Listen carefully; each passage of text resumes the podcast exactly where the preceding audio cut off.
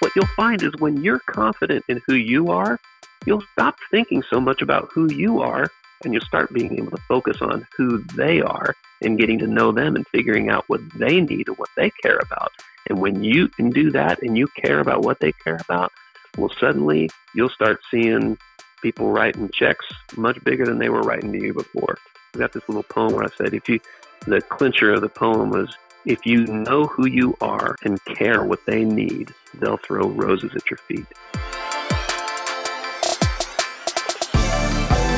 Welcome to the Waste No Day podcast, a podcast specifically for and about the home services industry as it relates to plumbing, heating, air conditioning, and electrical. More than a podcast, Waste No Day is a credo, a determination, a mindset. It is a never ending discipline. It is a refuse to lose pursuit. It is a wake up call every morning to waste no day. Now, here's your hosts, Brian Burton and Nate Minnick.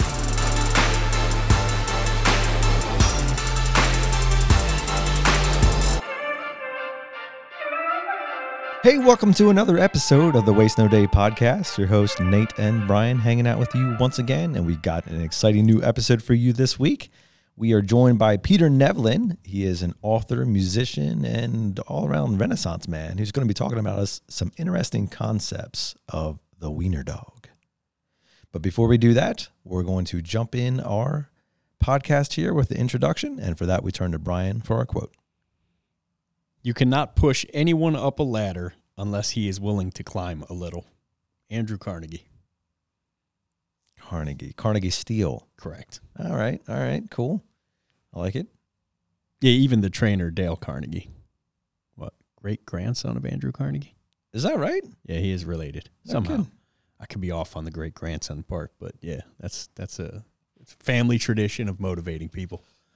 Okay. Well, I mean, motivation and Putting some big chains on the door and telling them get back to pouring steel. some, some motivation there. Uh, interesting definition, but okay, sure. oh, you've never sinned, Nate? Oh, well, we do have a motivational podcast for you today. And like I mentioned at the top of the show, Peter Nevland's joining us, and we're talking about the Wiener dog, which is um, a hilarious animal. Uh, what do you call it? A dachshund? Dachshund. Yeah. That's the official word. Badger hound, I believe, is what. Uh, yeah, I used to. Ha- I used to have a uh, piebald dachshund. They do a lot of barking, so got shot. One, no kidding. It, It, we uh, are kidding. Don't tell Peter.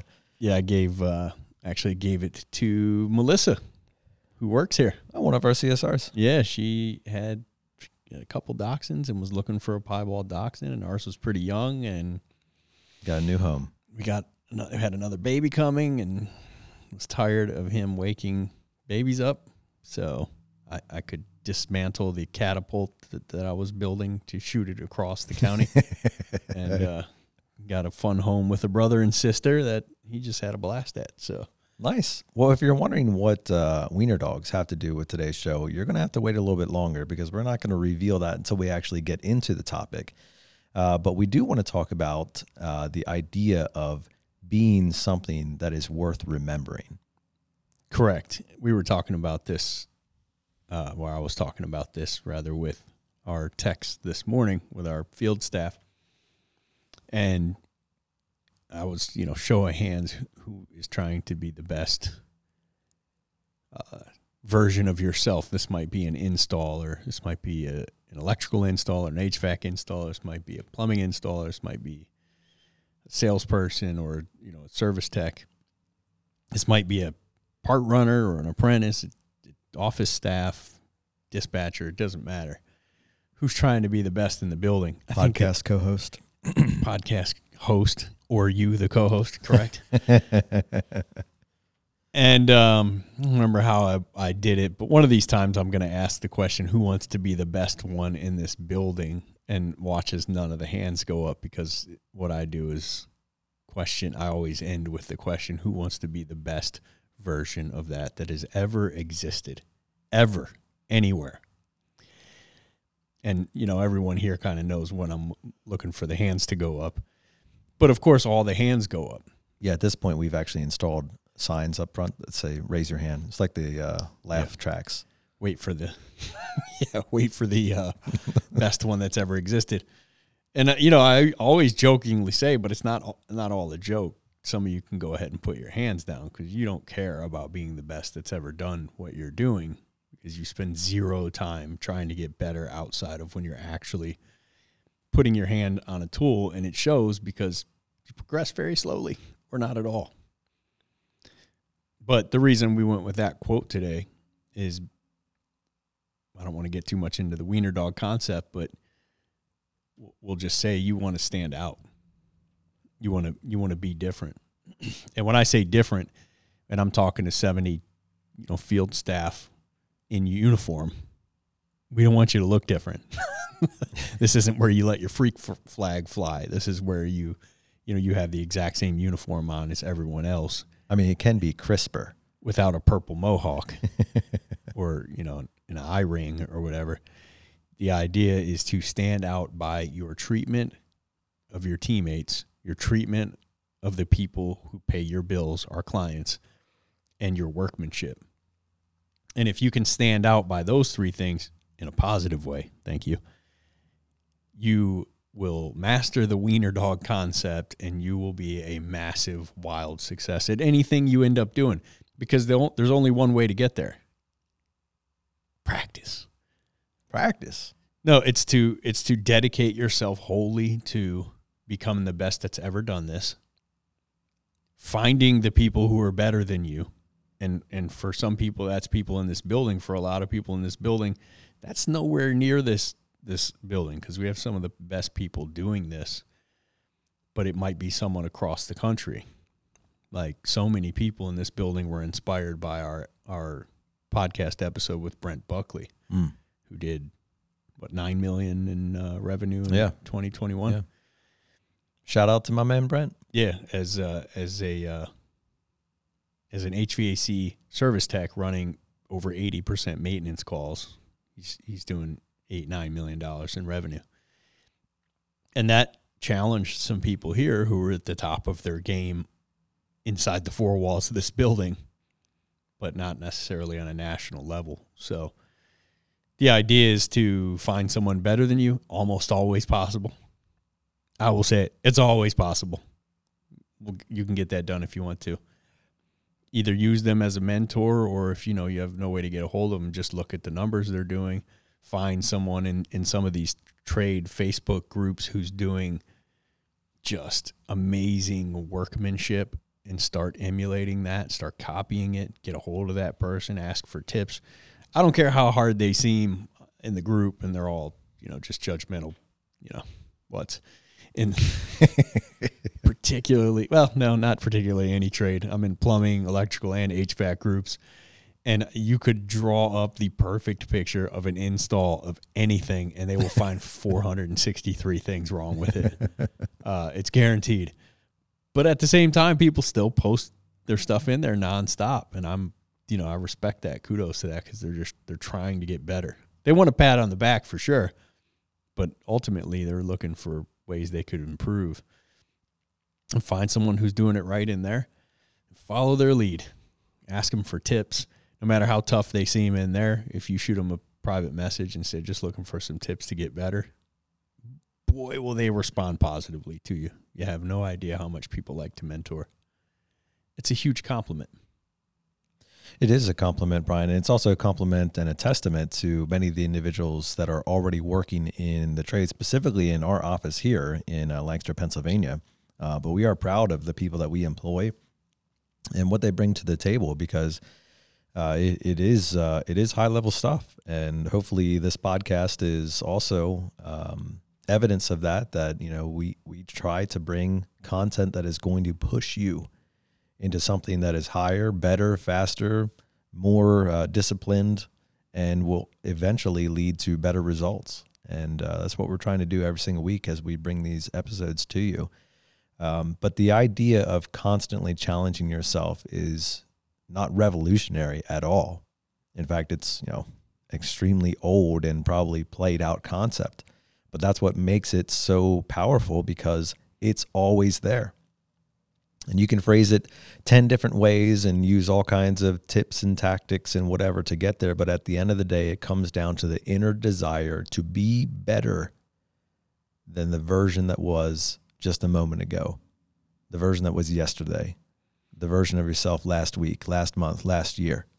There has to be something inside of you that says, I'm not satisfied with who I am right now. I want something more. Yeah. So to Mr. Carnegie's point, if you work here, you're in my trainings. If you happen to listen to this show, which unanimously you do if you're hearing this right now,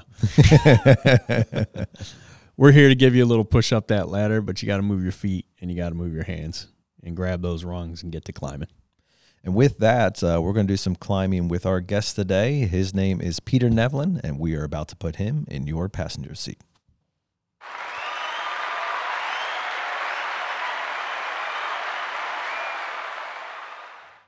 Our guest today is Peter Nevland. He lives with his wife and three children in Austin, Texas. His teams of Wizard of Ads partners have helped grow businesses since 2008. It's very common for his clients to double and continue growing year after year. He holds a master's in materials science and engineering and worked as an engineer for Motorola before leaving in 2002 to tour the world for a decade as, get this, Brian, a spoken word performer and writing workshop teacher. He's now released three books, eight albums, two DVDs, and endless smiles all over the world. With that, welcome to the show, Peter. Oh, thank you. Appreciate it, Nate. And uh, nice to be here, Brian. Thank you. Always great to talk to you, Peter. We we uh, it, it's a special day to talk to you as well because our boss here, the owner Matt Buckwalter, came into my office about an hour ago with his Telly Award. Maybe you can explain what Oh. that is, but it looks like a uh, almost like an Emmy that Yeah, right. he won for the Uncloggerator TV commercial that I just recently heard you wrote for us. Yes, that's right. In fact, I write all you guys' ads. Um, I'm on a fantastic team with uh, Charlie Mosier leads it, and uh, Steve Ray, another Wizard of Ads partner. He does the media buying, but I get to write the ads, and uh, so that one was kind of a fun one. Um, the the uncloggerator, because you know it, it's definitely a bit of a ridiculous one, and having having the owner you know, say this completely ridiculous word in a ridiculous fashion and being like, you know, no, mo- you know, bigger, crazier, wilder. and he, you know, and he's going uncloggerator. And I, you know, for me on on my end, I just that just makes me smile all sorts of huge. Uh, It's just so know, it's so not his personality too. yeah, and I got to be in one of those commercial shoots with him as he and I shot one together recently and just see like Charlie going, "Oh, nope, do it again. Nope, do it again." And like, you know, Matt's you know, right. one it, this isn't his personality to begin with and then two, he's just being you know, both of us just being directed to over and over. And we're both, you know, That's we're both kind of high drivers in what we do. And it's just like, oh, again, great. Yes, Yeah. that's right. It was, That's it's right. a it's a fun it's a fun experience for sure. But you and Charlie are just utter professionals, man. You guys are just amazing at what you do, and we've been excited Well, about getting you. you. on since you and I talked about it a while back. Well, Peter, Cool. we we cool. would. I'm uh, to be here. Yeah, thanks. We are excited to have you on as well. And before we lose our audience to uh, some boring marketing podcast, I'm just going to ask you straight up what do you have to offer plumbers, electricians, and HVAC techs driving in their trucks right now? Yeah, well, I think you know you guys are. Uh, it, it doesn't happen without you guys, first of all, and you, you know, you guys all know that. Um, the guy, the guy who does the uh, the marketing, the guy who owns the business, they're basically what we're doing is we're we're we're storytellers, and we're promising that if you call the the company that that uh, that you know we're asking you to do business with that we're going to deliver this amazing service or this amazing product to you. And you know, you guys as technicians, you guys as as plumbers, as electricians, um, they you guys are the ones who actually deliver on the promise. You know, and we always I always caution business owners. I'm like, hey man, you know, uh, good advertising kills a bad business much faster than no advertising at all. Right. And so if you guys don't actually deliver on the things that your business owner is saying that you're going to be, if you don't deliver on the things that your marketing is is saying that you're going to do for customers, then that customer is going to come away and go, "Oh, well, I thought they were great, but um, you know they weren't." And then when they hear the ads, they're going to turn around to their neighbor and go, "Hey, you've heard those ads? Oh yeah, we've heard those ads. They're they're great." Yeah, well, uh, they don't actually deliver on a promise. Well, that's a that's a big problem, right? And so then that actually starts to, you know, we we say sometimes is your problem to tell, ask business owners will say, is your problem that people haven't heard about you or that they have? Mm. And that all really comes back down to the, you know, heating and air conditioning technician. It comes back down to the plumber. It comes down to the electrician. And so, how do you get how do you get aligned uh, with you know all the marketing stuff or what your what your owner is preaching, um, so that so that people are getting a consistent experience all the way through from the time they you know, hear the ad, to look you up on the website, to make the phone call, to the time that you show up at the door, to the time that they pay, and you, you know, walk away. How can you leave them even with an even better impression than what, um, you know, was promised to them? Well, that's isn't that pretty big? Does it sound like important stuff for technicians and plumbers and electricians? Absolutely, and I think it's so insightful. I Say that one more time. Uh, good advertising can kill a kill, bad. Yeah, good advertising will kill a bad business faster than no advertising at all. Right. Mm. Yeah, because you're putting the fallacy the out there. Exactly. That's right. That's right. It'll help spread the message about how bad you are. Like if everyone knows you're bad and we just tell people, you know, oh, come to see us, we're all great, and we don't address what everybody knows. It's like uh, you know, a long time ago, Domino's Pizza had a real problem. Maybe they still do, uh, you know, they had a had a serious problem. Was that you know everybody thought their pizza tasted like you know poop, right? And uh, or cardboard, I guess, is what the what everybody said back. And so they they put an ad. They had to come. They they first of all said we got to do better. And so they went and and figured out how to make you know in their eyes better tasting pizza. And then they uh, their advertising was admitting, hey, you know that our pizza has tasted like cardboard for a long time. So we had to do something about it. And we made this better pizza. We went through this whole process. And so now we want to, you know, we want you to try us again and give us a try. Why was that successful in restarting Domino's? Because they admitted what everyone already knew and gave people new information about how they had actually changed things to make it better. It, it's no different whether you're in heating and air conditioning, plumbing, you know, or electrician, uh, or you know, uh, what do you call it? Electrical contractor, I guess. Yeah. Um, if if you're any one of those things, you know, if people have heard about you, you people have given bad service in your name in the past. Somehow you've got to change that, and you've got to give them new information so that they can make a, di- a better decision. So, I mean, that's on the marketing end. But on the other end, what does a technician need to do in order to well represent, uh, you know, the company? And I mean, that's kind of the book is about becoming a wiener dog. I would I would posit that you know technicians and plumbers and electricians need to be wiener dogs too. So how do you do that? That's a great place to start, Peter. And you are an author of several books, I, I uh, believe, but uh, the one that we're going to be looking into today is called uh, Wiener Dog Marketing which is certainly a yeah. title that brings a couple of questions with it. Uh, why did you decide to go with that title, and what's the general emphasis of the book? Well, you know, I decided to go with that title because my first title sucked. Honestly, I, I I was trying to be too clever, and a lot of times I do that as a writer. I think that everybody knows what I know, which is actually true for most of us. You know, um, I think that people, you know, know what my thoughts are and stuff when they don't. And so I knew that this book was going to be about uh, wiener dogs, and and that was going to feature prominently because it comes from this uh, wiener dog races in Buda. And then I also knew it was going to be able to really grow a business uh, from the lessons that you learn from it, because it's all about how to spot a success before you, before it's even been started, right? How do you see success coming before it ever happens?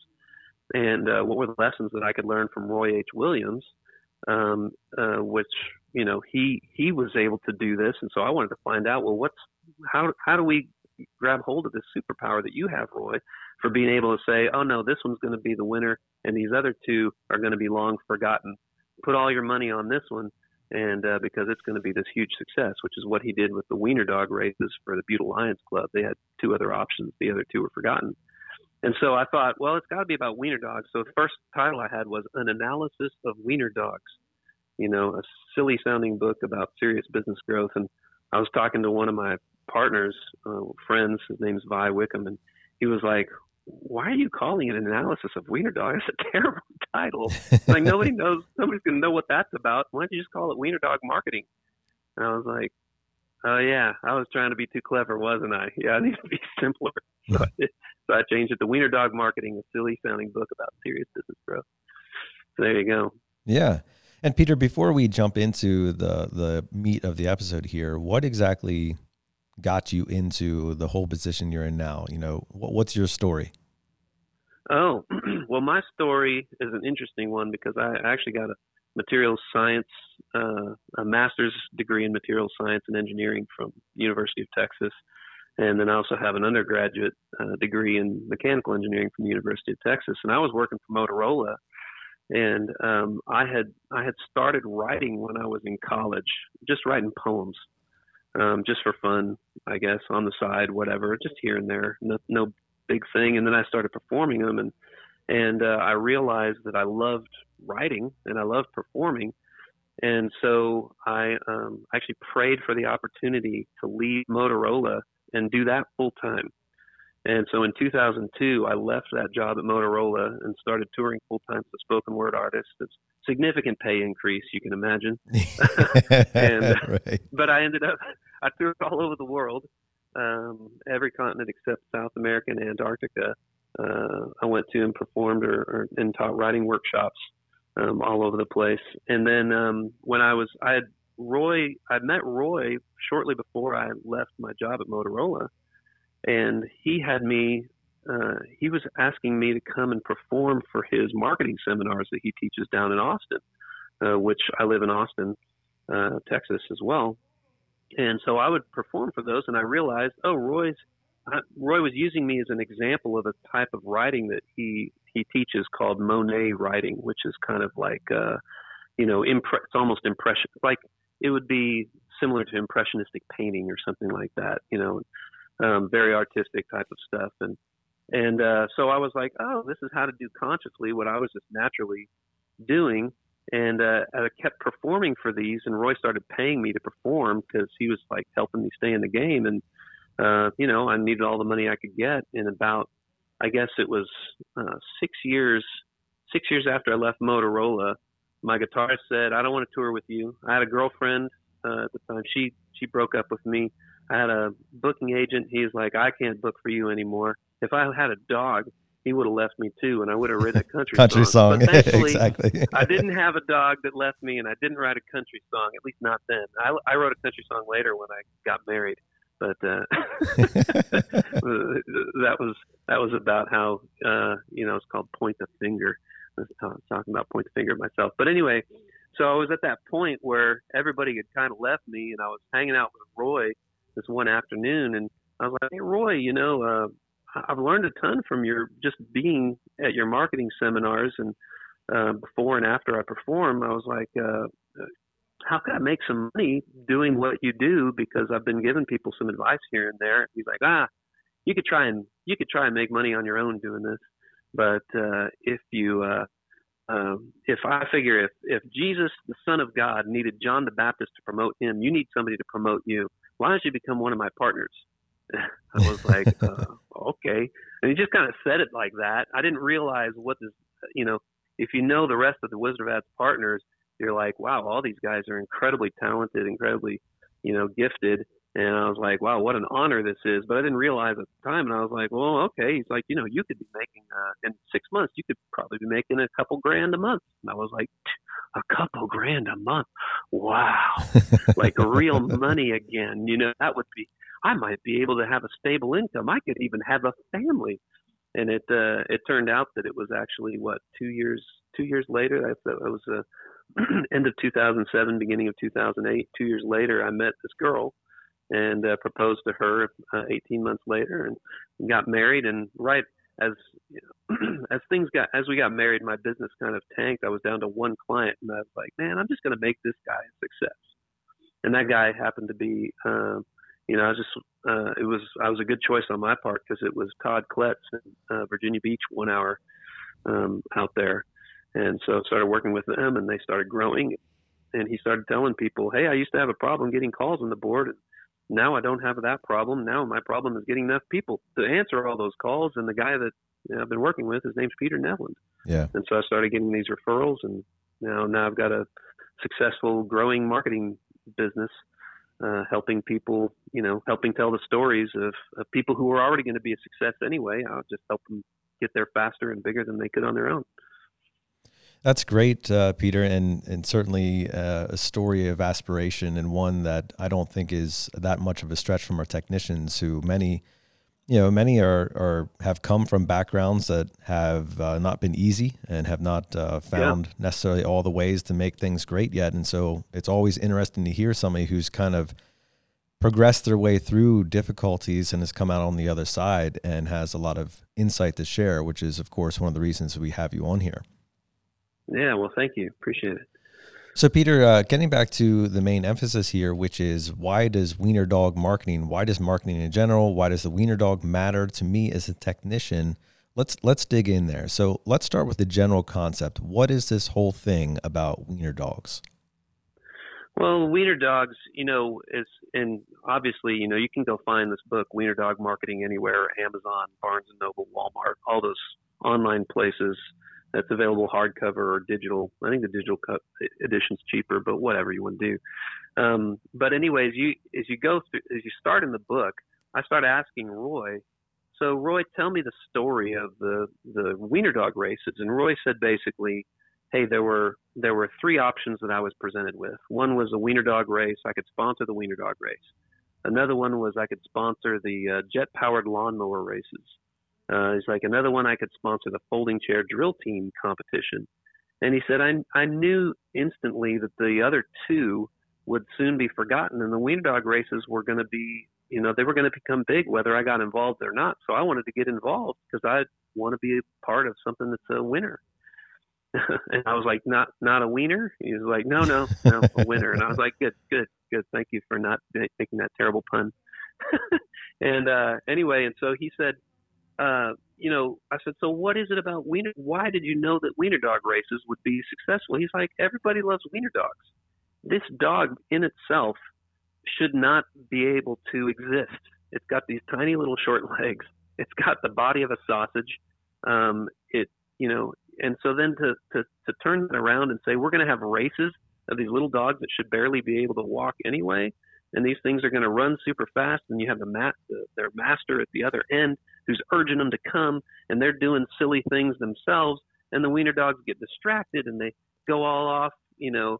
I mean every part of this is hilarious. And so it's a farce. It's a gigantic farce and and there are so many people who have invested so much time in their wiener dogs. I knew that people would come to watch this. I knew that people would enter their dogs uh, to race in these things. And so he said all I had to do was just find a uh, make it make the story larger than life, and I knew it would work. And so I was like, well, that's interesting. He said, yeah. He said, see, it turns out that the idea, of course, was something the public was already going to be excited about.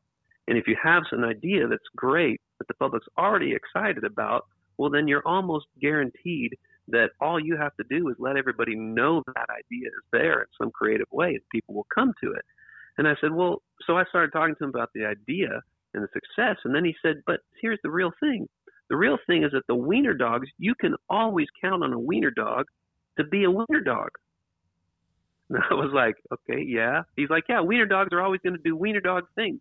They're going to be silly. They're going to be ridiculous. Everybody loves them for that. He said, so the real power of this whole metaphor, this whole idea, is not the idea of wiener dog races, but it's actually the uh, business owner is the wiener dog. And so if you've got a business owner that is reliable, that can consistently deliver what they have promised and that they are interesting. The public's already interesting and interested in them. And you just see them making successes over and over, or when they encounter obstacles, they find a way to surmount those obstacles and then go past them and everything. Well, then that person's going to be a success. You should partner with them. That's not a hard bet. Bet the farm on that person continuing to be as they already are. And I was like, wow, that is really interesting, right? And so that's so that's where this this idea of being the wiener dog means that you know one you have an identity, uh, you know who you are. Uh, number two, you have a purpose. You have this this thing that you are dedicated to uh, fulfilling or to delivering to the world. Um, uh, something that you are going to make happen no matter what, and nothing can stop you short of somebody burying you in the ground without a straw to drink, know, to suck air from. And uh, and third, you have an adventure. There is some obstacle that you have to overcome. There's some difficulty that people most of the time experience in your product or service, and that difficulty you are figuring out a way to overcome it. In the case of one hour Mr. Sparky Benjamin Franklin technicians and plumbers, electricians, whatever, you guys have fig- have decided that the obstacle you're going to overcome is not wasting people's time, right?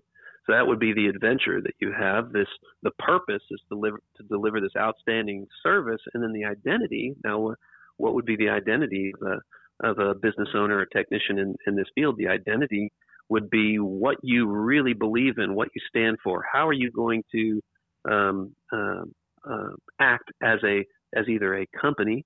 Um, you know, are you going to have a family atmosphere? Are you going to have a competitive atmosphere? Are you going to have a um, you know, a fun atmosphere, maybe all three. Um, and then as a business owner, what kind of person are you? And then as a technician, you know, what kind of person are you? So you see how these things get aligned, the business gets really powerful. Um, but anyway, so that's kind of the idea of the the book, and and I I was blown away because you know I got to the middle of the book, I was like, so tell me more about this idea. And Roy said, you and I have had different metaphors this whole time the whole idea of who's the wiener dog is the, the business owner mm. is the mm. wiener dog. And I was like, oh. He's like, yeah, because you know the it's more important about the person behind it uh, that's going to make this thing a success. Because you can have a fantastic idea, and if you have a person who doesn't have the character to pull it off, who doesn't have the commitment, who doesn't have the humility to admit when they've messed up and and find a way to overcome that obstacle, well now that that great idea will not survive. And I'm like, you're totally right. I've seen this over and over again with clients that I work with. And so that was really powerful. And then the other, the other powerful thing that came after that were that he said, you know, if you yourself are a fantastic, are you, if you're a wiener dog, if you have what it takes, if you have the stuff, you have the ability, you have the commitment, you have the humility to uh, do what you have set out to do, no matter what, no matter what obstacles come your way, if you're that kind of person, you can't partner with someone who is less than you are. You know, a business owner can't have a marketing consultant who's a terrible storyteller trying to tell their story because they won't tell it well enough and you'll get frustrated with them. A technician who's a fantastic technician cannot work for a company that's not a wiener dog, a company that doesn't have it together, that doesn't have the same values that you do you can't be stuck in that position because you'll constantly be frustrated and feeling like you're in the wrong place because you are. And I was like, wow, that's that's very true. Right? Isn't that true, Brian? Isn't that true, Nate? Absolutely. And and that's you any know? any any relationship. It's a total mismatch. That's right. That's any relationship. And I was, you know, as he's as Roy's talking about this, that's in the book. It's in the his, the chapter of the book is called Wiener Dogs and Magical Storytellers and and I'm like, are, are you okay that we're talking about magical storytellers? We sound a little bit ridiculous. She's like, yeah, I'm okay with that. I'm okay with sounding a little bit ridiculous because it's a, I think that's the the cool thing I noticed. Uh, you know, going back to when I left Motorola, when I embraced somewhat of the ridiculous nature of who I am and the way that I get super passionate about words and performing and stuff like that, suddenly people stopped saying that I was a nerd and started saying that I was cool. And I was like, this is incredible. you know, Nate, Nate you're on the cusp of something, buddy. You're, you're this yeah, close. Know, right? You're this close, my man. Oh, Brian. Speaking we of uh, mismatched partnerships, uh, I think it's time Yeah, for I'm, I'm the to brains and the brawn. Uh, It's time for you to step up, Nate. you Brian, be the I just want to let you know, just in case you didn't know, Brian, you're a little bit dorky too. Thank you. My wife and my uh, podcast co-host tell me all the time. Don't worry. Absolutely, and I say a little bit just because I'm I'm I'm trying to minimize it a little bit, but it's really I appreciate you going easy on me there, Peter. Well, Peter, Yeah. this is this is good stuff, and and I mean, you just dropped a lot there, um, and we kind of want to circle back to a little bit to dig Sure. in. Catch so, our breath. yeah, I mean, as as a technician in the truck, I mean, technicians are going to do what technicians are going to do, and I, I I don't think that analogy falls any bit short of the wiener dog one there, where I mean, techs are Right. techs. Like we see that all over the place. Um, they they are generally very servant minded. A lot of times, there's a lot of technical ability, uh, you know, capacity to see and and view a problem and put it all together in their head. Where many other people would just like look at something and just give up immediately. I mean, right. the technician mindset of uh, of how they go to business, of how they uh, how they work, you know, what effort they have to put into it is all very universal across the country. And so, you know, Mhm. to relate to your analogy, texts are going to be techs, like they do tech things. So, right. what does that mean? Because I mean, the the wiener dog, it has funny attributes. It has, um, you know, obnoxious things about it, and it has things that are really adorable. You know, I'm sure Sure. the same thing relates into technicians, where there's some there's some funny things, there's some not so funny things, and there's some things that you know we just all really appreciate. Do we Yeah. do we look at those and say, hey, we need to minimize the things that nobody really likes, or you know, do we just embrace that and, and say, hey, this is this is what a wiener dog looks like? What does that mean, and how do we process through all those different attributes? Yeah, I think that's a really good question, and I would I will maybe answer it in some way by asking another question back: What separates a good technician from a not good technician? What are the attributes that a good technician needs to be a good technician? And then and then maybe even answer: What are the attributes that a technician that is highly sought after, that everyone loves, that constantly sells? What are the attributes that that kind of technician has that doesn't make them just a good technician, but a great, fantastic technician. So maybe let's go through that right now. I think it's it's helpful to to think about that, right? So first of all, what do you need? What's the foundational thing that you need to be a good technician? You need uh, technical aptitude, Okay, so you need problem solving ability, right? right? Now let me ask you this: If you have problem sol- or if you have some problem solving ability, but you don't have a whole lot of experience, can you still make a very satisfied customer? yes, absolutely. You absolutely can. And how would you do that if you have, if you have, you know, decent, you say you de- decent, decent problem solving ability, but you don't have a whole lot of experience in the the uh, you know uh, line of service that you're in right at that moment. So, I mean, uh, obviously depends on the customer, but uh, ultimately the customer wants the problem to be fixed.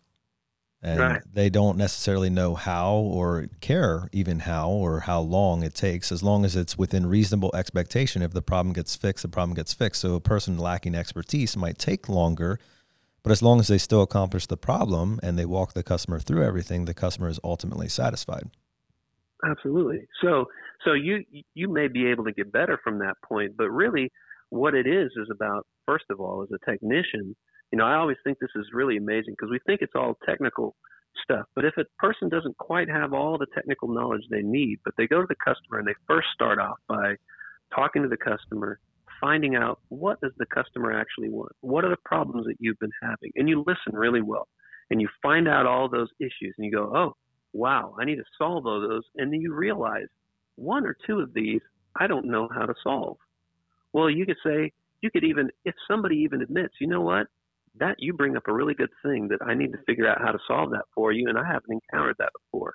So let me go find out exactly how to solve that, and I'm going to help solve that for you because we have people that can solve that. They would be like, oh, okay, fine, do do whatever you need to. And so you go off you know, you might not even tell you might not tell them that, but you go off and you call up, you know, a manager and say, hey, you know, got this problem. What can we do to And so you find out the information, you start going about solving their problems, right? And then when you come and present to them the options that they have to solve their problems, and you show, hey, we actually, I figured out that we have this, this, and this that can solve this problem. This will solve this problem. This will just get you your band aid, you know, and which one do you like to do? And they choose which one they like to do. And you say, and you're referencing all the things that they mentioned, they're going, wow, this person's really taking care of me, right? So the, the people skills, right, that, that make a fantastic technician, if you add on top of that that you're likable, um, that you are, you know, you, you care about the people that you're actually trying to help, um, the things that you're, the homes where you go into where you have to fix things. If you actually care about them and they feel like you care and they see that you care, wouldn't that, that makes a fantastic technician? And then the other part of it is how do you relate to your teammates? You know, are you a, an encourager to your teammates, or are you someone who's constantly criticizing the organization that you're part of? That separates poor technicians from great technicians. Are you somebody who makes your managers look good? Are you somebody who uh, makes the company look good? Right? That's the way that you get promoted and that's the way that you move into positions where hey when when your body starts to you know not be able to do all the difficult physical labor that it is out in the field as a plumber as an electrician as a as a heating and air conditioning technician do you have now a, an avenue where you could move into management where you could lead other people because of the way that you've practiced encouraging your teammates and leading your teammates by example and uh, showing them that hey, we're going to do this as a team, and and we're going to follow what's what our owner is saying. Like, you know, the the first follower has such an important role, and if you can if you can be that first follower who says I'm going to be the first person to do what's being asked to do and get other people to follow it, you're setting yourself up for leadership. That is what leadership is, right? So you see the difference between a poor technician, a good technician, a great technician. The great technician possesses those people skills, the ability to connect, the ability to connect not with only with their customers, but also with uh, their the the owner of the company, their managers, and their fellow uh, teammates around them. That's you know, isn't that that's the stuff that you need, and that's what makes a that's what makes a wiener dog, isn't it? Was that a, was that a providential idea sound in the background there? Yeah, that was. It really was. I mean, I uh, timing, man. I don't. I don't even know what that noise was off my computer. I've got my book in front of me, but maybe it was my my email doesn't even make noises, so I don't know what that was. Well, Peter, does that mean that uh, that there's like an ultimate wiener dog? Is there like the wiener dog to live up to that all other wiener dogs envy? Well, in I mean, I would say so. Yes, if we're you know, continuing this metaphor, you know, who's the wiener dog of wiener dogs? Um, I would say that, uh, you know, I have someone who, who I follow, obviously, um, that I think is the, the ultimate person that I want to pattern myself after. I mean, that's, I follow Jesus. Um, and, you know, I, I just haven't found anybody that loves me like that. But, you know, I, I thought it was interesting in this. So in chapter 10 of, uh, of my book, uh, the title of it is Follow the Wiener Dog how employees become wiener dogs. And I asked the question, you know, is it possible uh, that a good business owner could see themselves as the promoter, or I call it the vamp, but that's explained in previous chapters. But the, a good business owner could see themselves as the promoter of their customer representatives, their technicians, etc. If the business owner believes so much in his or her people and how they deliver great service and products to their customers, is it possible that they can become wiener dogs? I asked Roy this question. And he says, nope. I'm like, yeah, but there's some sort of belief there, right? I mean, the commitment of the business owner to his or her team. And he's like, Roy just says it really bluntly. He's like, my experience is the people can be replaced. I was like, well, yeah.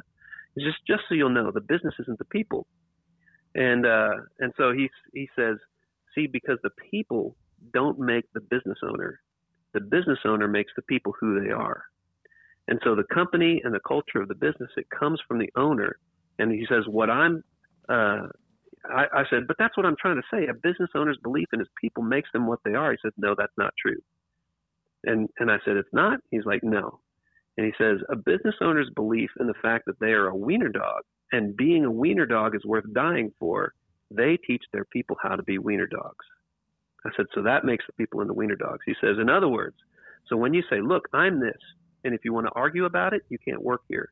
But if you're with me, if you're with me and who I am, then we're all wiener dogs. Let's be wiener dogs together. He says, so if you believe what I believe and if you're willing to deliver what I promise, let's do this together. But if you have a different opinion, then you're going to have to eat, he says, poop, different word for poop, and die. And so whenever you say it's not a group project, and I said, I even asked in the book, can I say poop and die? He said, you can say whatever you want. The simple truth is, whenever you say, this is who I am, it's not subject to negotiation. If you want to work here, you have to get in line with who I am. I don't believe in you. I'm the business owner. I don't have to believe in you. You have to believe in me. The people have to realign themselves with the wiener dog. Now, he's saying it incredibly starkly and incredibly strongly. And I said, but see, that's a scary truth in our culture. It's true, but it's scary. People are afraid to submit to an idea that's bigger than them, but it's what's necessary.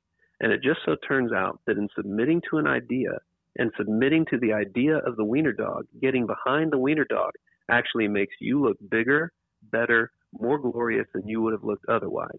I'm telling you, it's a truth of the world. It's a truth of the universe. It's a truth of all time, and it's not talked about. It's not talked about in the church. It's not talked about in business. It's not talked about in marketing or in fiction or in very many places. But there's something that's true about when you actually humble yourself, get in line with an idea that's bigger than you, you become something more glorious than you could have been on your own. And now you have the opportunity to take that glory that you've become and give that back. There's something really cool in that story of who we were made to be. And Roy says, There is. I agree with that. Hmm. He says, What I'm saying is this when you think you are the thing that everyone else needs to emulate, you're probably wrong. When you realize there's something else that you need to emulate, you're probably right. And so, being the thing that everyone else needs to emulate, you're either a narcissist or you're a psychopath or you're insane. and I'm like, and he goes, or you are the one true Messiah. And I said, shh, yeah, right. he goes, so, and so here's the point. And I said, there's only one guy that was the one true Messiah. He's like, no, here's the point. And he says, is it impossible to be the person that everyone needs to emulate? No, of course it's not impossible. It's just an unbelievably, astronomically unlikely scenario. So for most of us, for most of us, we need to be the person that emulates a true captain, a true chieftain, a true leader, a true messiah. We have to pattern ourselves after that kind of person. And whenever, whenever you say, okay, I'm going to follow this direction because this leader is leading me that way, and I believe this leader, and so this is the truly amazingly, breathtakingly successful franchises, truly introduce somebody that nobody had ever thought of before, and they did it better than anybody had ever done it before. And if you decided, I'm going to follow this franchise, I'm going to follow their beliefs, you become amazingly, unbelievingly, astoundingly successful. You have become a wiener dog. So, Peter, I'm processing through all that there, and you know, yeah. I, I look at myself, and I, you know, I, I have some admirable characteristics. I also have some characteristics that I'm not proud of, some things that need sure. development in me. And I would imagine that most technicians, as well as most business owners, find themselves, if they realistically looked uh, in the mirror, in the same position where there's some there's some pros, yeah. there's probably a couple cons that you know we cover up or we don't like to talk about, or maybe they're on full display and we've just said, "Hey, this is who I am. Deal with it." So if if we as technicians, you know, driving in our trucks right now, we don't exactly have what we would say is the ideal wiener dog to be looking up to. Do we have to? Here we go with the puns. Create a Franken wiener dog. no, I, I actually don't think so. I think if you create a Franken wiener dog, then then the problem that you uh, run into is is actually it's what you're looking at. You're looking at a mix of things that's not ideal, and and the the right way to go about it is to say, I'm going to look at only the things that will benefit me, and I'm going to focus on what I do that's really great, and not focus on the parts that I messed up. And what happens is is when you start looking at the parts that you do really great, and then for the parts that maybe where you have some flaws, you have some qualities that you're not proud of, you start looking at uh, people who possess the good qualities that you want to possess. And you start thinking about how do they actually uh, uh, uh, execute or deliver on those great qualities in a different way than I do, where I mess this up. See, what you're doing then, first of all, you've gotten curious about why you're messing up and why somebody else is doing well at what they're doing. And, you know, my counselor that I go to, he says, in my experience, people that don't get curious about why they're screwing up will never change. So if you want to, if you really want to change, you want to get better, you get curious about why you're screwing it up. And then I would say, get curious about what someone else is doing that's doing it right. And if you go and look at what someone else is doing and how they're doing it right, and you study that and you think about it constantly, guess what? Your brain is being trained how to do it right. And so your weakness now starts to become uh, less of a weakness. And the other thing is, if your focus is on the things that you're doing that are doing right, and you're emulating someone who is leading you uh, in the best way, and, and you emulate all their best qualities and leave behind the ones that are clearly flaws, because there's no human that's not flawed, um, then you start to become better and better at what you're doing. And and so I, you know, I think that you can you can admit it, there's a there's definitely some freedom and there's a hu- whole lot of health and humility in admitting I do not do things perfectly. I have these flaws and these flaws and these flaws.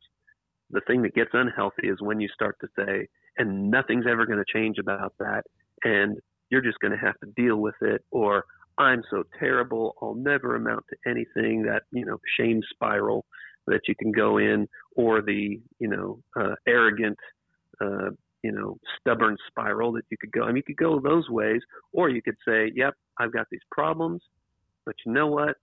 I'm okay for who I am, and I'm going to look at this, and I'm going to look at these wonderful examples, and I'm going to pattern myself after them. And if you do that and commit to that, you'll find that it feels a little fake at first, but over time, you will start to reflect exactly what you are trying to emulate, and it will start to feel right. And the more it will feel right, and I would just, you know, encourage anyone else. I mean, if you, you know, if you want to take a chance and ask Jesus to help you, you might find that he actually shows up and he helps you and points you in the right direction way better than I could. Hmm. You know, I just challenge you to take the risk of doing that. Yeah, I agree. He's he's pretty trustworthy. He always answers me whenever you know, not always in the time that I want to, but he always gets back to me, and I find him loving me. So I would just challenge you, take the risk. If you want to get better, ask him to help you too, and he'll either lead you to the person or you know tell you directly. Uh, well, yeah, that's that's obviously uh, what we do believe here as well, Peter, and thank you for sharing that. Uh, and I think yeah. the concept that you're talking about there in general is is mentorship. I mean, seeking out somebody yeah. who's who's been there, who's done things, who you want to aspire to, and and following in their shadow and trying to figure out what made them tick. And that's something that we've preached here time and time again. Yeah, and you did say that yeah. it's uh, something that you might feel fake while you're doing it first. and I would encourage everybody to not not necessarily see it that way as I've uh, gotten into where I've been taking my son and my oldest daughter to jujitsu for a year and a half. I finally started going myself recently. Mm. And I don't and, and I you know, I'm a I'm a train wreck when I get in there. It's just brutal how badly I get beat by someone that weighs 40 pounds less than me and, you know, couldn't bench press this mic stand. And they're just like doing anything they want to me, including my 14 year old son who weighs 70 pounds less than me and, you know, benches a third of what I do, but right. uh, tapped me twice my first day like it was nothing.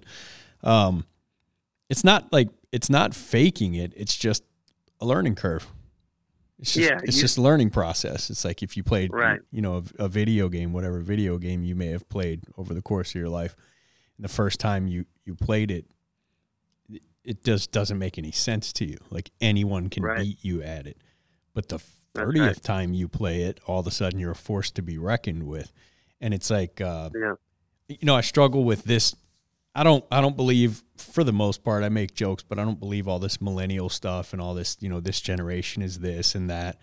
Um, right. you know, some of the best people we've ever hired, and I mean that, are the newest are, are the the most recent generation, early twenties people, and and yeah. um, I see the I see qualities in them where I'm like, wow, you know, if I had had this, or if you know, if we had had some of these qualities a, a while back, and it's a testament, obviously, to our recruiting team, our HR and, and recruiting directors, but um, also to the to the young men and women that we're seeing in this generation. But one thing I will say about this generation that uh, does discourage me is there if they don't know it, they seem to be somewhat afraid to learn it. Like things are a little mm. bit easy in this uh, on internet generation. Like things happen, they they do. I mean, by by design, they happen a lot easier for us today than they ever yeah. did before. You don't have to learn a lot to be like a freaking TikTok TikTok star. Like you don't right. you know, you can be a superstar celebrity without actually ever learning a skill or talent. That's a fairly new thing to the to the planet. Um but anything you do, you, you're doing something very complicated and technical by sending a text message, but you don't have to learn anything to do it. So when we're when we're trying to train, you know, train a trade, they get discouraged very easily by the fact that it doesn't come naturally to them. Yeah, well, let's let's talk about that for a little bit because, you know, I think that's that's a very interesting point that you bring up, Brian. I think it comes a lot from our culture. Our culture, we're trained to believe in school that if we're exposed to information and we know something, we'll be able to do it right and perfectly. And so then we go out expecting to be able to do it, and we find out it's even if we know how we're supposed to do it, we can't do it right. Why? Because we haven't practiced it. We haven't been trained in it. It's kind of like if you tell someone who's learning to play the piano, well, move your fingers here and here and here, and you'll learn to play it and they try to do it and they can't do it. Why? Because their fingers haven't been trained uh, to play that piano piece in the right way. But you know what will happen if they start practicing and they practice over and over and over. At some point, you get to the place of competence that you don't you don't even have to be thinking about where your fingers need to go. Your fingers know where they need to go. And at that point, if someone asks you to play some other piece, well, your fingers have been trained to move in ways that make it easier for you to play that piece. And so the more that you practice these things, it gets easier. And I think that's a, you know, that's something we, we address it a little bit. Roy and I do in the, in the book, Wiener Dog Marketing, but we also, you know, I see this over and over that, you know, when I was teaching writing workshops, I would teach writing workshops and, and I would give them these, these basic principles that, you know, how important verbs are and, and how you use nouns and how sparingly you should use adjectives and adverbs. And um, and then get people to write and they would go okay so now that we know that now teach us the advanced stuff. And i'm like don't you understand? I have been practicing these basic principles of writing for you know 20 25 years now and i still haven't completely mastered them i'm still learning how to do this better like if you will just practice what i've given you and not try to think about you have to learn some more advanced stuff, but just do the basics. Just do the simple stuff. It's like saying hello to somebody at the door, being friendly, commenting on something that's important, just connecting with people. Just do the basic stuff. Just ask people what they need you to solve and figure out a way to solve it. If you'll just do that, you'll be better than 99% of the other technicians, plumbers, and and uh, uh, you know electricians out there. Yeah. Peter, uh, this is fantastic. And we're just like cruising through things here. Uh, so I want to hop back into the wiener dog uh, analogies there and, and, talk about being memorable, right? So one yeah. of the, one of the things that um, makes a wiener dog race so ridiculous is that it, it's funny. It's you said you called it a farce, right? The the whole thing is just right. you know uh, uh, a humoristic approach at something that's supposed to be competitive, and it ends up being. I mean, it's like, it's like a baby race, you know. Like, I mean, how are you supposed yes, to get babies right. to race? Um, so there's something memorable about that. There's something that makes you feel like this was a good time. Oh, that was so good. You know, you, you, you tell your friends, you, sh- you take the photos, you send the videos and all that stuff to your family and say, this was hilarious. How does right. the home service industry, which is you know, from a from a black and white perspective, very logical, very uh, um, you know, exchanging of money for services. Um, all these things that are that are not memorable, not cute, not funny or adorable, and not uh, certainly anything that we tell our our family about how awesome this was. Typically, Right. how do we take away learning um, pieces from the concept of a wiener dog race and apply that into the home? Sure. Okay. So so there's two ways to do it. Uh, first way would be uh, the wiener dog race. Like I said, is it's a farce. What is it a farce of?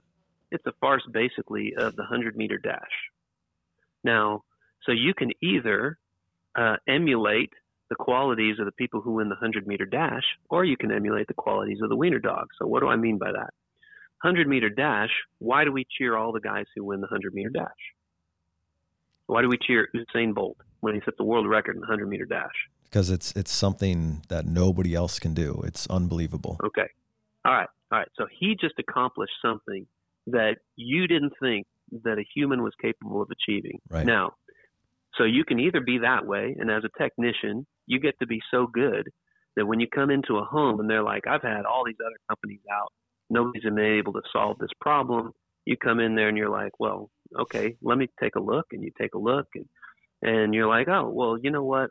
It's this little known thing, and and you know you say it's one of the only 14 modes of the way that air conditioner fail, but this one a lot of times is missed, and this is what actually happened, and here I found you know this this capacitor was actually you know was shorting or something. I mean you know I'm making stuff up now. I know a little bit about you know heating and air conditioning to make me sound dangerous, but I couldn't fix one if I tried. But anyway, you go and solve this problem that nobody else could solve now people you're a hero at that point and they're like oh my goodness nobody else could solve it. You're the usain bolt of heating and air conditioning technicians. So you could go that route Right. right? And you could just be super good at what you do and do it really well do it fast and then do it uh, in a very likable and relatable way. Now i say that one last not because it's less important but because it leads me into the opposite way talking about the farce of the wiener dog races.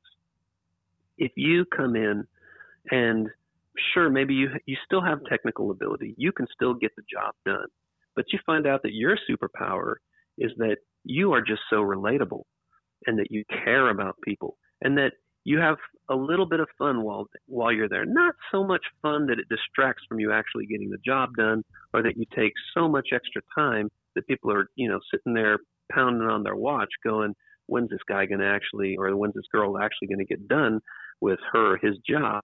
Uh, but the kind of thing where you know you you have this natural ability to put people at ease. You make a joke. You know, it's like a Southwest Airlines flight attendant. They get on the plane and they're explaining how to do the seatbelt, uh, but they turned it into a comedy routine so that you learn the stuff while it was all actually funny. If you have that ability to perform, to present, uh, or just to connect with people, well, now you're you've taken something that they expected you to be all serious and all business, and you came in and made the accomplishing of your tasks not just easy for them, but also fun. That's also incredibly memorable. And if you're either one of those two people, people will sing your praises and they'll tell everybody else, oh, you've got to get this business to come out and, and do this for you. Of the ones that, you know, obviously, if you have that ability to connect with people, that's probably the one that is the least expected and so might make the most difference. The only problem is you can't violate getting done what they asked you to come and get done in the first place. And the other one is making it easy for them. You have to prioritize getting it done, getting done what they want you to get done, and making it easy for them before you ever get to the point of making it fun, making it uh, you know a delightful experience. I think a lot of people think we need to delight our customers, and they forget about the first two, which is just satisfy what they asked you to come and do, and make it easy for them to get done what they want to get done, and don't make it all about you. if you make it entertaining along the way, great, but you have to fulfill those first two first. Does that make sense? Yes, uh, and we we teach that certainly all the time here. I mean, uh, because there's there's a vast amount of clients um, that will get uh, seriously angry or, or frustrated or annoyed that like, man, I called you out here to do job X, you haven't even addressed it yet. You know, it, Right. like we i the the sales culture uh, can stray into the grounds of like not addressing the problem first, which is you know contrary to what you're actually there to do. Because oh, look at all That's these right. other things I have to sell, except for the fact that I called you out here to fix the problem. Fix that first, then maybe we can talk about the other things. So that always needs to focus be the focus point. I, I totally agree with you. Absolutely. I have a I have a client, and uh, you know we've been doing their advertising campaign for a couple years, and I brought somebody in who was going to be a, a sales trainer, and I thought it would be great, and it turned out what this person ended up teaching them was all about how they must present. And I came in and and I was like, why why are sales sales conversions just tanking? It's just low, like crazy low. We're talking like you know 15%, 20% of the leads that come in, they were converting to actual you know replacement jobs. And you you guys know that's just dismal. That's terrible, right? Um, and uh, so I'm like, what what's so wrong? So I went on a sales call to find out. And these guys, they would ask maybe two, maybe three questions, and once they heard the the answers, they just go start presenting right away and trying to pitch and sell and all this stuff. And I'm like, oh, I just like had my head in my hands, like, guys, like there's a person right there. you got to find out what they want. You you got all these things you think that are important to you, and you forgot that the most important part is what's important to them. Satisfy what's most important to them first. Make it easy. Instead, what you're doing is you're trying to satisfy what's the most important to you and making it hard for them to solve their problem that they need you to solve. And so no wonder people aren't choosing you. If you find that you're doing that, you know that real easy way to correct that is when you go into a home, slow down, put your presenting stuff on a shelf for a little while and just ask questions and listen and then continue to ask questions to make sure that you have understood completely all the things that they need you to solve and find out what they want you to solve. And once you're fully satisfied and they're fully satisfied that you know exactly what they want you to take care of, now you can go on your investigation or maybe you you'll know exactly what to present to them because now you now you need to tie it back to what they told you that they want you to solve.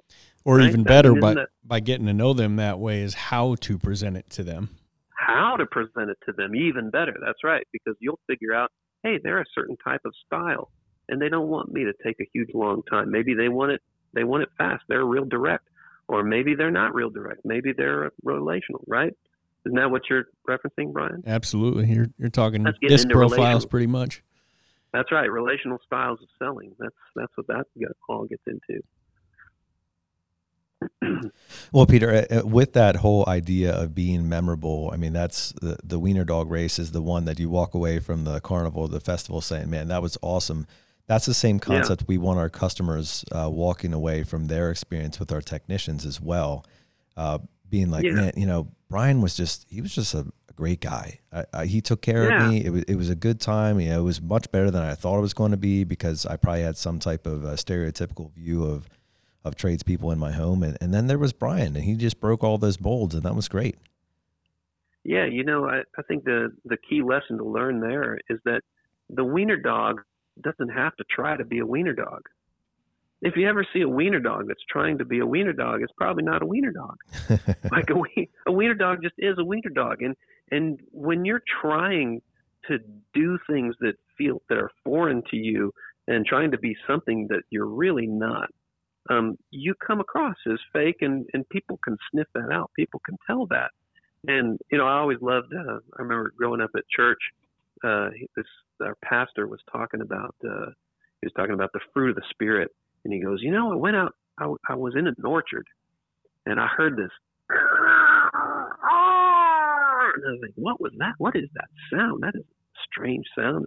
So he said, "I followed the sound, you know, and I got close to this tree, and I, I get up to this tree, and I hear this, ah, ah, you know." He's like, "What? What are you? What are you doing, tree?" And the tree's like, I'm trying to produce fruit. He's like, You never hear that. He's like, A tree is where it's planted and it just naturally produces fruit. If you plant a tree there, unless something is totally defective with the tree, it will produce fruit. He's like, if you're plugged into the right stuff, if you're getting the right water, and uh, and you know you are who you were made to be, then the fruit of who you are will come out. Just be who you are. Be a wiener dog. Uh, don't be afraid of the little quirks about you that you know that you think that people aren't going to like. It's okay. Embrace them as long as they're not they're not hurting anyone. And you know maybe they're a little silly, maybe they're a little funny, whatever. That's fine. Be who you are, and people will like you. And you'll what you'll find is when you're confident in who you are, you'll stop thinking so much about who you are and you'll start being able to focus on who they are and getting to know them and figuring out what they need and what they care about. And when you can do that and you care about what they care about, well, suddenly you'll start seeing people writing checks much bigger than they were writing to you before. You know, I've said it. I've got this little poem where I said, if you, the clincher of the poem was, if you know who you are and care what they need, they'll throw roses at your feet. Hmm. Well, our guest today has been Peter Nevland, and the book is Wiener Dog Marketing. Uh, we have enjoyed discussing that with you, Peter. And as we start bringing things in for a landing here, I wanted to kind of wrap up the show asking you a little bit more about you personally, because I, I think yeah. you're an you're an interesting individual um, who brings together two fairly opposing worlds. Um, not many people that I know who have master's degree in an engineering field while also yeah. having the artistic writing and uh, you know creative uh, being and thoughts inside how do those two work together and, and and how do you function in both worlds and then tie that into the technicians who many of them tend to be more engineering in their mind uh, yeah. but are often dealing with clients who are creative and artistic and are not engineering it at all so how does that all fold in and how have you made that work Holy cow, that's a huge question. Like, uh, how am I learning to survive in my own brain? Right, exactly. Um, you know, it, it's interesting that I find um, what I find is that uh, most of the time I I tend to be functioning in one mode of of operation or another. I'm either functioning as a as a numbers driven, you know, organizational engineer, or I'm functioning as the artistic, uh, you know, creative uh, writer, uh, you know, that I am or performer. Um, I, it seems like, you know, the way that uh, I think the way that those those come into play is that you know the the organizational, the engineer, it really helps with preparation and following the process. Um, and as a as a technician, you you have need of um, of things that you can rely on, um, standards I would say, even when you're presenting what you found to customers, or or even in the process of diag- uh, diagnosing or, or doing a diagnostic uh, on a system or or on a on a home system, a plumbing system, or something like that to find out what's wrong, you go through a standardized process. Um, the artistic part really comes into play in not only one uh, from an emotional level, sensing what's going on in the house, what's going on with the homeowner, and responding to what you're feeling is going on with them and making them feel comfortable. So that's one aspect. The other aspect that the artistic comes into play, and I think most people overlook this, is in actually the way that you solve the problem. You have some artistic license in the way that you solve it while also having to maintain to the standards. And so I think if you can marry those two together, what you know what I've found in my writing is that I use my engineering approach mostly for editing afterwards. I use the artistic to generate lots of stuff. And I find when I'm doing really well, um, I, I actually uh, now write like so fast. Those end up working simultaneously together. And that's very difficult to do. I would caution you if you, if you have kind of like um, an engineering or an organizational or whatever, a logical ability plus also an artistic ability, I would caution you that for a long time, try to do the artistic first, be be your intuitive self first, and then use your use your organizational engineering part as a check um, to make sure that you have um, uh, accomplished all the things that you need to accomplish. The other place, the engineering part, is preparation do the preparation, which allows you then, once you've prepared, you have more ability to kind of um, um, um, was it improvise um, as you're going, and then you bring the engineering and the logical back as a check uh, to make sure that all the preparation that you made, you satisfied all the things of the preparation. I think that's how that works best. And it's very difficult to get those to happen at the same time. I would caution you uh, only uh, once you've absolutely mastered this whole thing will those start to merge together because the problem is that a lot of people they they try to be artistic but then they bring their logical uh, left brain I you know um, sort of is this right or is this wrong or do I like it or you know whatever all that into it. And they actually stifle their creativity they stifle their intuition and, because we're all creative um, at some point right? And so what you'll do is you'll stop yourself from coming up with good ideas because your right brain will go fine you don't want my ideas i'm going to stop giving them to you. And then you get to be totally left brain dominant.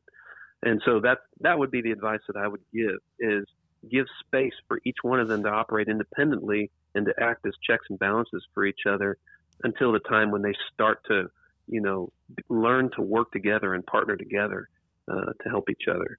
So, that answer your question?